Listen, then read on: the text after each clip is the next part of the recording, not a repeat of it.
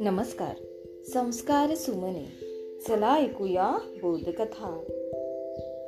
या उपक्रमामध्ये मी विद्या गवई नरवाडे आपल्या सर्वांचे पुन्हा एकदा हार्दिक स्वागत करते.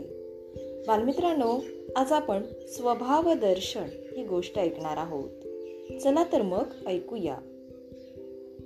काशीचे नरेश समरसेन आपल्या तिन्ही पुत्रांचे भविष्य जाणून घेण्यासाठी उत्सुक होते. त्यांनी एका विद्वान ज्योतिषाला त्यासाठी राजमहालात बोलावले. तो महाराजांना म्हणाला आज संध्याकाळी आपण व आपले तिघे राजपुत्र आणि मी असे पायी फिरायला जाऊ. त्यानंतर तिघांचे भविष्य मी आपणास सांगेन. संध्याकाळी सूर्यास्त झाल्यावर राजा आपल्या पुत्रांना व ज्योतिषाला घेऊन फिरायला बाहेर पडला.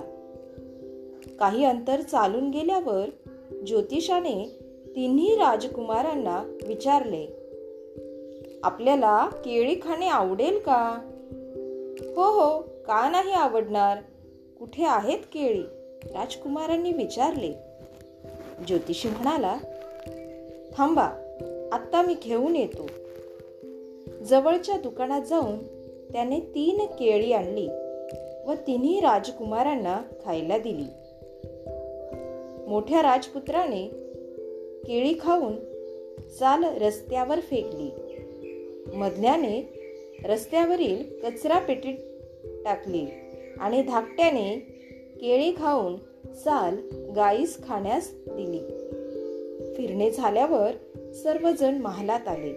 ज्योतिषी म्हणाला महाराज मोठा राजकुमार मूर्ख आहे. मधला समजदार आहे आणि धाकटा उदार अंतकरणाचा आहे. समरसेन महाराज म्हणाले आपले सांगणे बरोबर आहे.